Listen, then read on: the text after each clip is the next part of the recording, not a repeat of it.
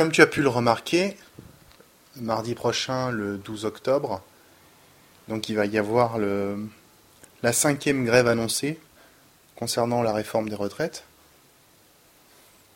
Euh, au-delà, du conflit euh, qu'il y a actuellement entre le gouvernement et une partie de la population qui est opposée à cette, à cette manière de réformer le système euh, des retraites, il faut dire que la grève en France fait partie de la culture.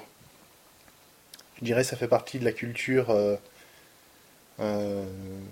populaire, enfin, depuis de l'histoire du pays, essentiellement depuis le Front populaire euh, qui a apporté beaucoup de choses euh, au niveau social en France en 1936.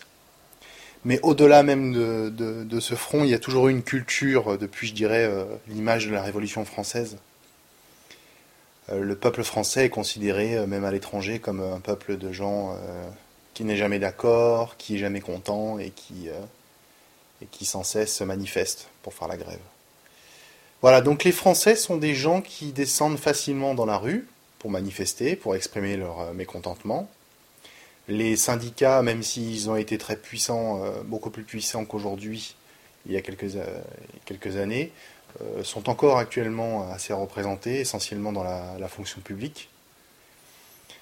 Voilà ce qu'on peut dire sur, le, sur les grèves en France et, et sur les mouvements de, protestation, de manifestation qui sont quelque chose d'assez courant. Très courant même euh, dans certains secteurs comme euh, la SNCF, les transports, euh, aussi dans le secteur de l'enseignement, puisque c'est là où il y a le plus de fonctionnaires en plus, en, fait, pardon.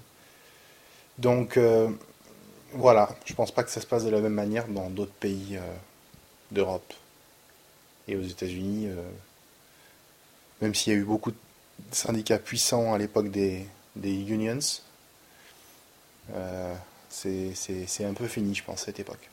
Voilà ce qu'on pouvait dire à ce sujet.